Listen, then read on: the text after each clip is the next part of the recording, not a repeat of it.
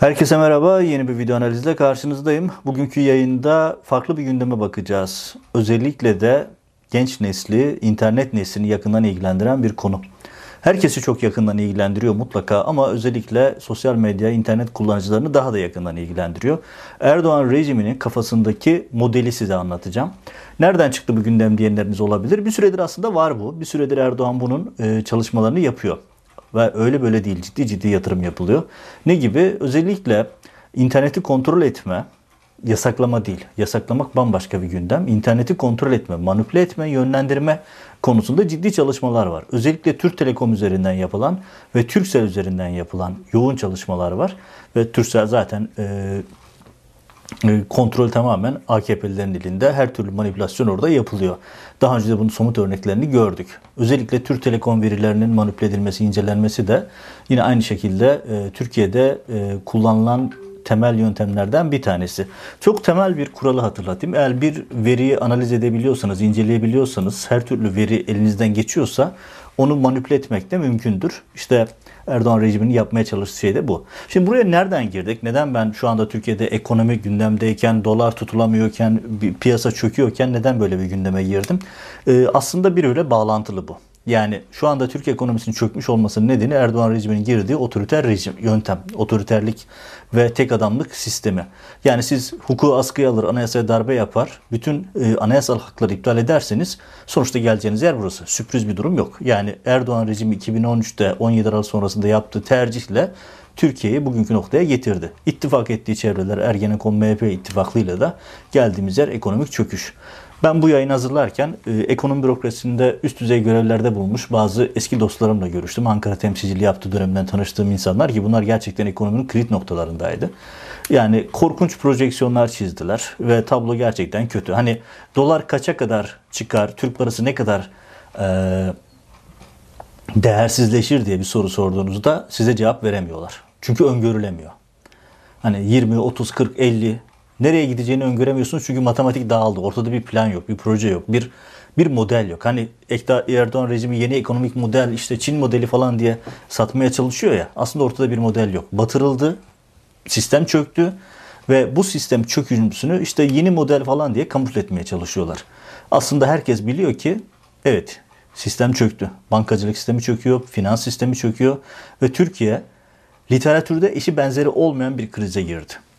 Literatürde şu benzeri olmayan bir kriz. Hani Venezuela krizi, Arjantin krizi, işte şu kriz bu kriz onların dışında bir krizin içerisinde şu an Türkiye.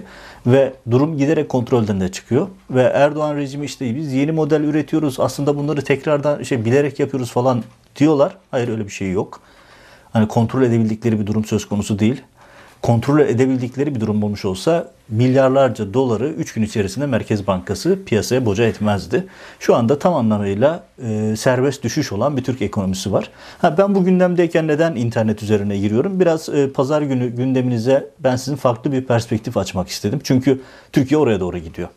Hatırlarsınız AK Parti'nin MKYK üyesi var. E, Mücahit Birinci. Sosyal medyada çok gündem oldu. Taciz iddialarıyla, bir takım yazışmalarıyla çok gündem oldu. Zaten her söylemi olay. İşte pahalı alışkanlıkları, lüks harcamaları, otel giderleri vesaire her zaman gündemde konuşulan isimlerden bir tanesi. O yine çıktı. Hatta işte sosyal medya fenomenlerinin gözaltına almasının arkasında da Mücahit Birinci vardı.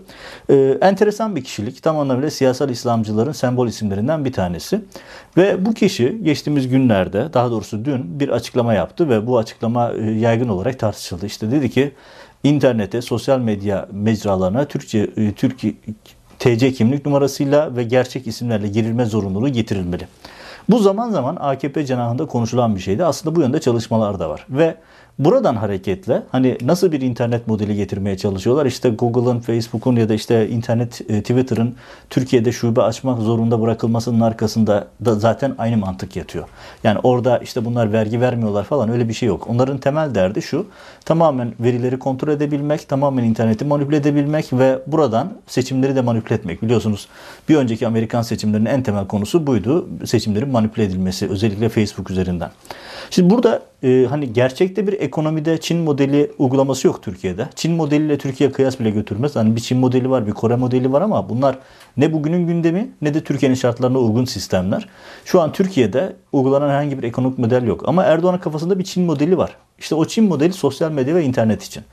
Ben şimdi size Çin modelini özetleyerek anlatacağım. Eğer meraklı olanlar varsa biraz internet araştırması yaparak da görebilirler. İnanılmaz yöntemler var. Çin'de neler yapıldığı ile ilgili.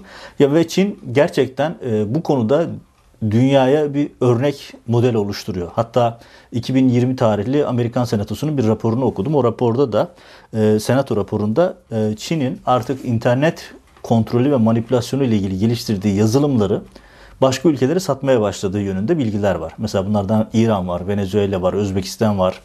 E, hatta Zimbabwe gibi ülkeler bile var. Yani başka ülkelere de şu anda Çin bunu satmaya, pazarlamaya başladı.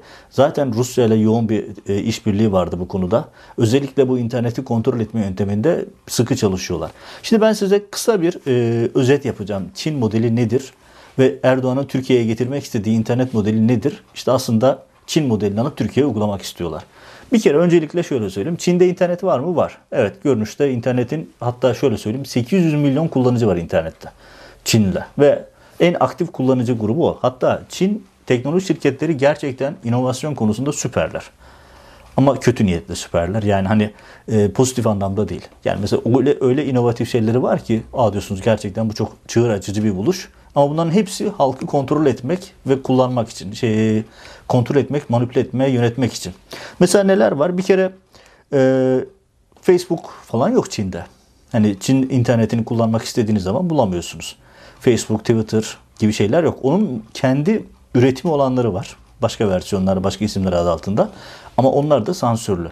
Yani her istediğinizi internette bulamıyorsunuz. Mesela Google Çin versiyonu var. Ee, yazıyorsunuz işte görünüşte internet var. Ama diyelim ki Tiananmen meydanındaki o meşhur 89 olayları ile ilgili yazın. Mesela ben Türkiye'den yazayım ya da Amerika'dan yazayım. Karşıma çıkan görüntüler başka. Çin'in herhangi bir yerinden yazarsanız karşınıza çıkan görüntüler sansürlü. Rejimin kontrolden geçiyor. Arama motoru var mı? Var. Bilgi aradığınızda geliyor mu? Geliyor. Ama gelmiyor. Rejimin istemediği hiçbir şey gelmiyor önünüze. Ve rejim öyle bir sistem kurmuş ki mesela direkt sayfaları yasaklamanın dışında öyle bir algoritma geliştirmişler ki mesela normalde açık sistem. Sayfalar açık. New York Times'a da giremiyorsunuz. Çin'den ayrı bir konu. E, Deutsche Welle'ye de giremiyorsunuz. Böyle önemli bütün ana akım medya organlarına Çin'den ulaşamıyorsunuz zaten. Ama ulaştıklarınızda da yani Çin'in kendi e, izin verdiği sistemlerin içerisinde de kelime bazlı ya da içerik bazlı şeyler var.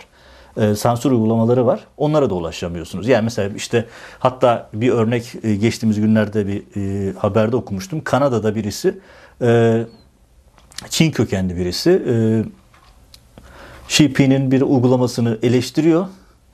E, onun Çin'de yaşayan ailesine polis gidiyor. Senin oğlun böyle böyle bir eleştiri yaptı diye. Hani ona bile o kadar da müsaade edilmiyor. Öyle bir şeyler var. Mesela WhatsApp'ın versiyonu var Çin'de. WeChat diye. Ya inanılmaz bir teknoloji. WeChat'le para ödüyorsunuz, WeChat'le seyahat ediyorsunuz, her şeyi yapıyorsunuz. Ama her şey hükümetin kontrolü altında. Ve şimdi ben size aşama aşama anlatayım. Yani çok e, ilginç şeyler var. Çok major ana bir planı var Çin'in. Sivil gözetim ağı ya da işte adına ne dersiniz e, bu yoğun bir gözetim ağı kuruyor. Bu entegre bir sistem. Kameralar, internet uygulamaları, app'ler ve bütün internet servis sağlayıcıları yoğun kontrol altında. Bir tanesi mesela şu en yaygın olarak en çok tartışılan konusu bu. E, yüz tanıma sistemleri bütün Çin'i baştan sona yüz tanıma sistemleriyle donatıyorlar ve sokakta geçen herkesi, otobüse giden, yürüyen vesaire herkes zaten otomatik olarak oradan taranıyor. Ve burada artık herhangi bir şekilde zaten özel hayat falan hak getiriyor öyle bir şey yok. Ee, yok. Mesela düşünün oturduğunuz apartmana girerken de kapıda kamera var sizi tarıyor. Hatta apartman yöneticisi devletin atadığı kişi bunlar. Çünkü Çin devasa bir sistem. Ee, sizin kaç kere eve girip çıktığınızdan, elektrik faturanızdan, sudan, internete kadar her şeyinizi online görüyor. Böyle bir uygulama var. Hatta Black Mirror dizisinde bir bölüm vardı. Bir tane kadın e, iyi hareketler yaptıkça internette sosyal medya puanı artıyordu. E, aynısını şu an Çin uyguluyor. İyi vatandaşsanız puanınız artıyor. Öyle uygulamalar var. Ama mesela bu size bırakılan bir inisiyatif değil. Mesela Çin'e gittiniz.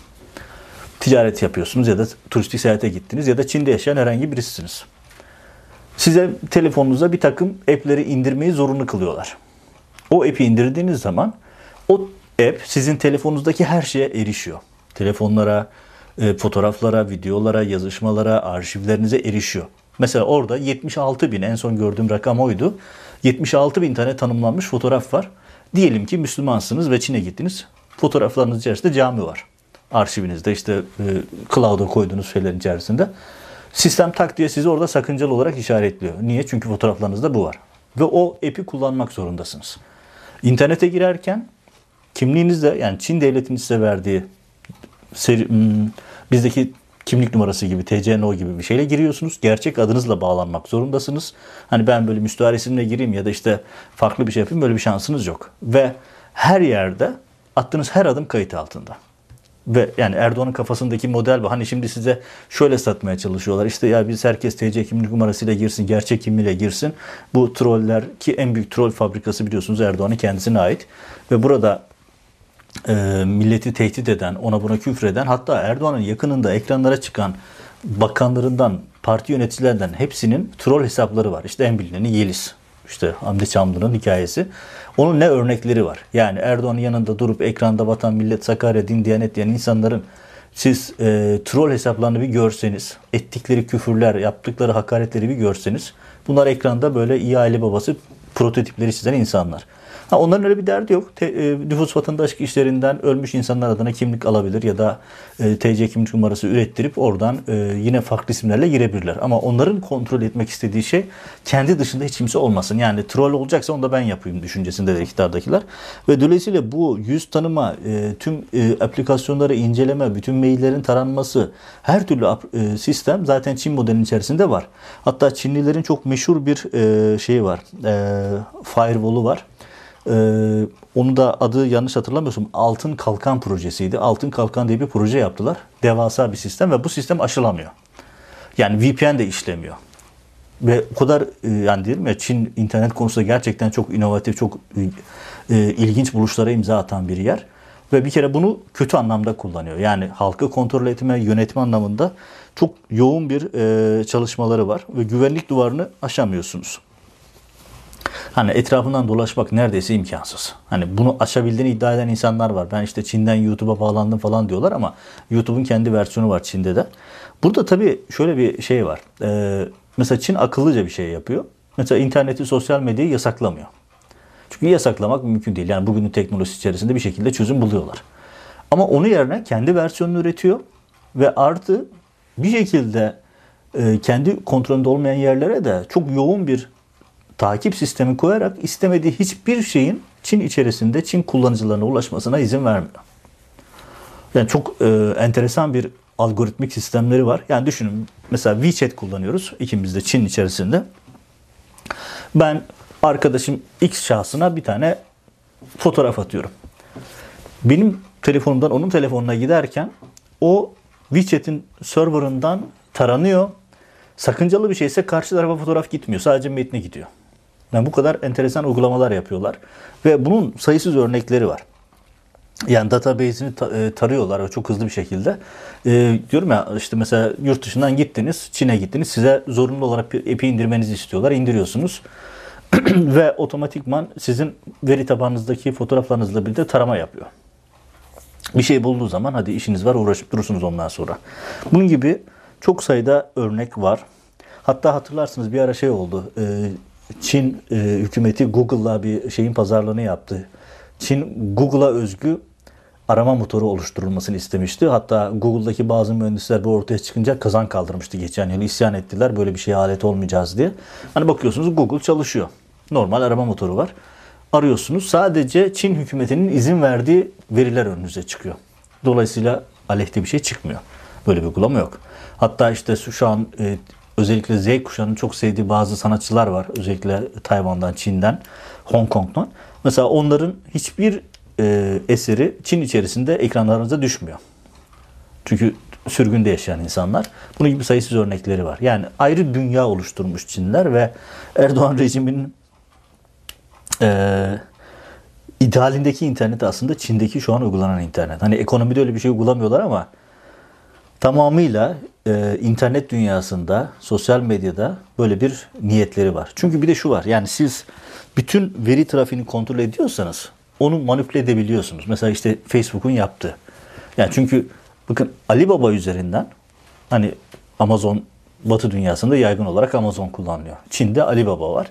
Alibaba üzerinden sizin bütün alışveriş şeyiniz gözetim altında. Hatta Çinliler birçok Çinli işte batılı medya organlarına da çıkıyor. Çinliler artık bunu kabullenmişler. Yani Big Brother bizi izliyor, her şeyimizi takip ediyor deyip bunu kabullenmişler. Yani bu şekilde böyle bir hani bunu kabullenmiş bir yaşam e, sürmeyi tercih ediyor birçok insan. Ama realitede şu. Sizin alışverişinizi takip ediyor. Yazışmalarınızı takip ediyor. Fotoğraf paylaşımlarınızı takip ediyor. E, sokakta yürürken zaten kameralarla takip ediyor. Apartmanınıza girerken takip ediyor. Elektrik faturanızı da takip ediyor. Bindiğiniz arabayla takip ediyor ve dijital bir diktatörlük kuruyor. Şu an Çin bunu başardı. Dijital dev bir dijital diktatörlük. Yani düşünün 800 e, milyon tekil kullanıcı var. 1.4 milyar nüfusun içerisinde ve böyle bir sistemi işletiyor şu anda. Ve burada çok net olarak bir dijital diktatörlük kurulmuş durumda. Hani az önce bahsettim. Amerikan Senatosu'nun geçen yıl yayınlanmış bir raporu vardı bu konuda. Özellikle dijital diktatörlüğe dikkat çeken ve iş ilginç ilginç bir noktaya gitti. Artık Çin hem bunu uygulamayı başardı, geliştiriyor. Yeni adımlar da atacak yakında. Yeni e, düzenlemeler de getiriyor ve bunun devamında e, bir şey daha yapıyor. Bunu ihraç etmeye başlıyor. Yani Türkiye'den mesela bunu almak için şu ana kadar almamışsa şaşarım almış muhtemelen ve bunları Türkiye gibi ülkelere satmak için çok yoğun e, çaba sarf eden bir Çin yönetimi var. Mesela sadece bu da yetmiyor. Mesela Çin e, internet uygulamalarında bir şey daha var. Polisin mesela taktığı e, akıllı gözlükler var. Hani Amerika'da yaka kameraları var polislerin taktığı. Her daim açık olmak zorunda kapatamazsınız.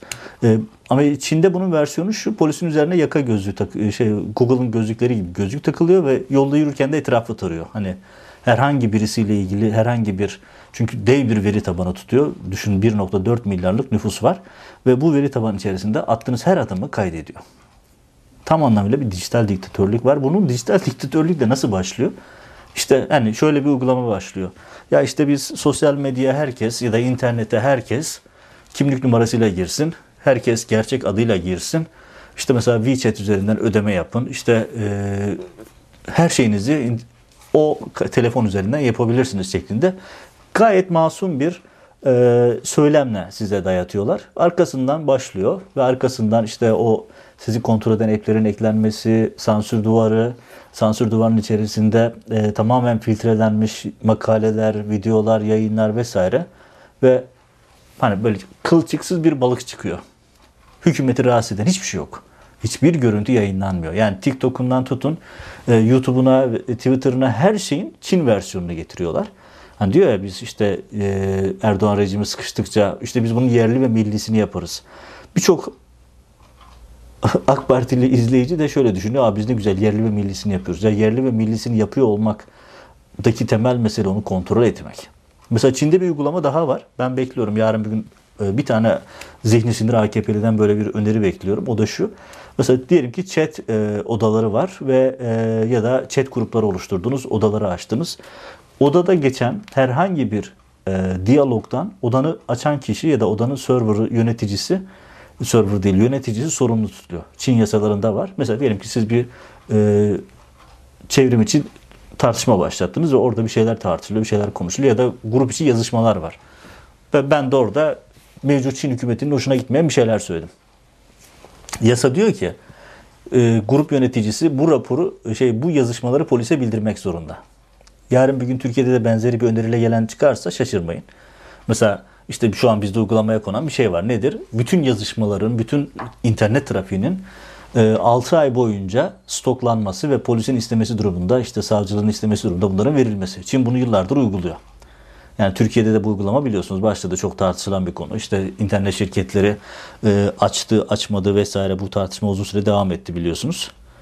Ve bunların hepsi e, uzun zamandır Çin'de uygulanıyor. Yani özetle anlatayım. Şimdi ekonomide e, yok efendim biz Çin modeli uyguluyoruz, şöyle yapıyoruz, böyle, böyle bir şey yok. Ekonomi kırıldı, çöktü ve önlenemeyecek bir şekilde kötü bir şekilde gidiyor. Nerede duracağını kimse öngöremiyor şu anda. Ama Erdoğan'ın nihai hedefi bir Çin modelini internette uygulamak.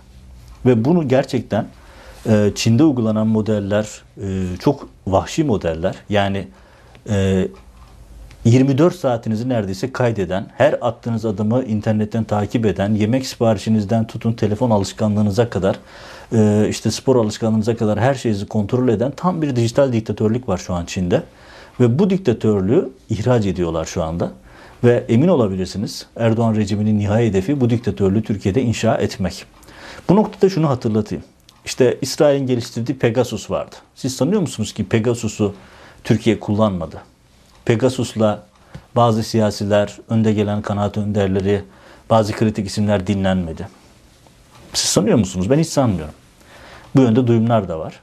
Ve başka yazılımlar, başka casus takip programları, akla ziyan programlar var şu an internetten de bile bulunabilecek kadar.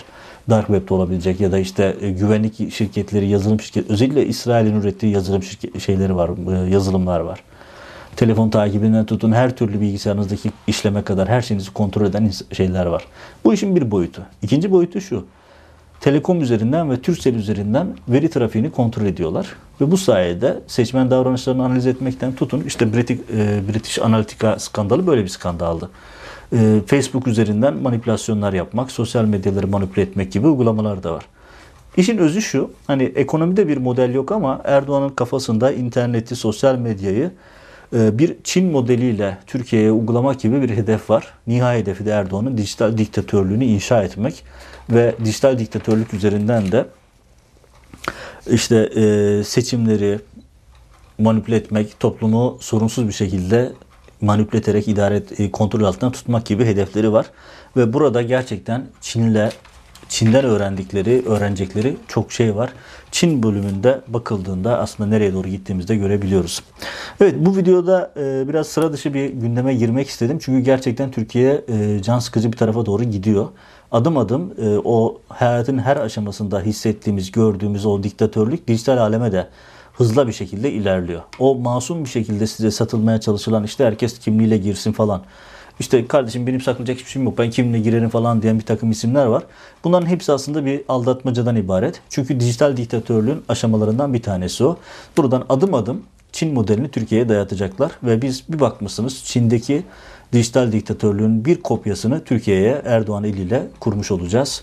Bu da tabii nasıl bir dünya olduğunu tahmin etmek bile e, artık hani hiç zor değil tahmin etmek ama bunu tahayyül etmek bile insanın canını sıkıyor. Düşünün yani tamamen e, rejimin kontrolü altında yaptığınız her şeyi, bakın yaptığınız her chat yazışmasını, her e-maili, her haber paylaşımını, yaptığınız her tweet'i. Ha diyeceksiniz ki zaten bizde uygulanıyor. Doğru. Yani bir RT etmekten hapiste kalan bir sürü insan var, gazeteci var. Bir tweet paylaşmaktan işte Ömer Faruk Ergerlioğlu'nun durumu ortada. Zaten Erdoğan bunu uyguluyor ama demeye çalıştığım şey şu.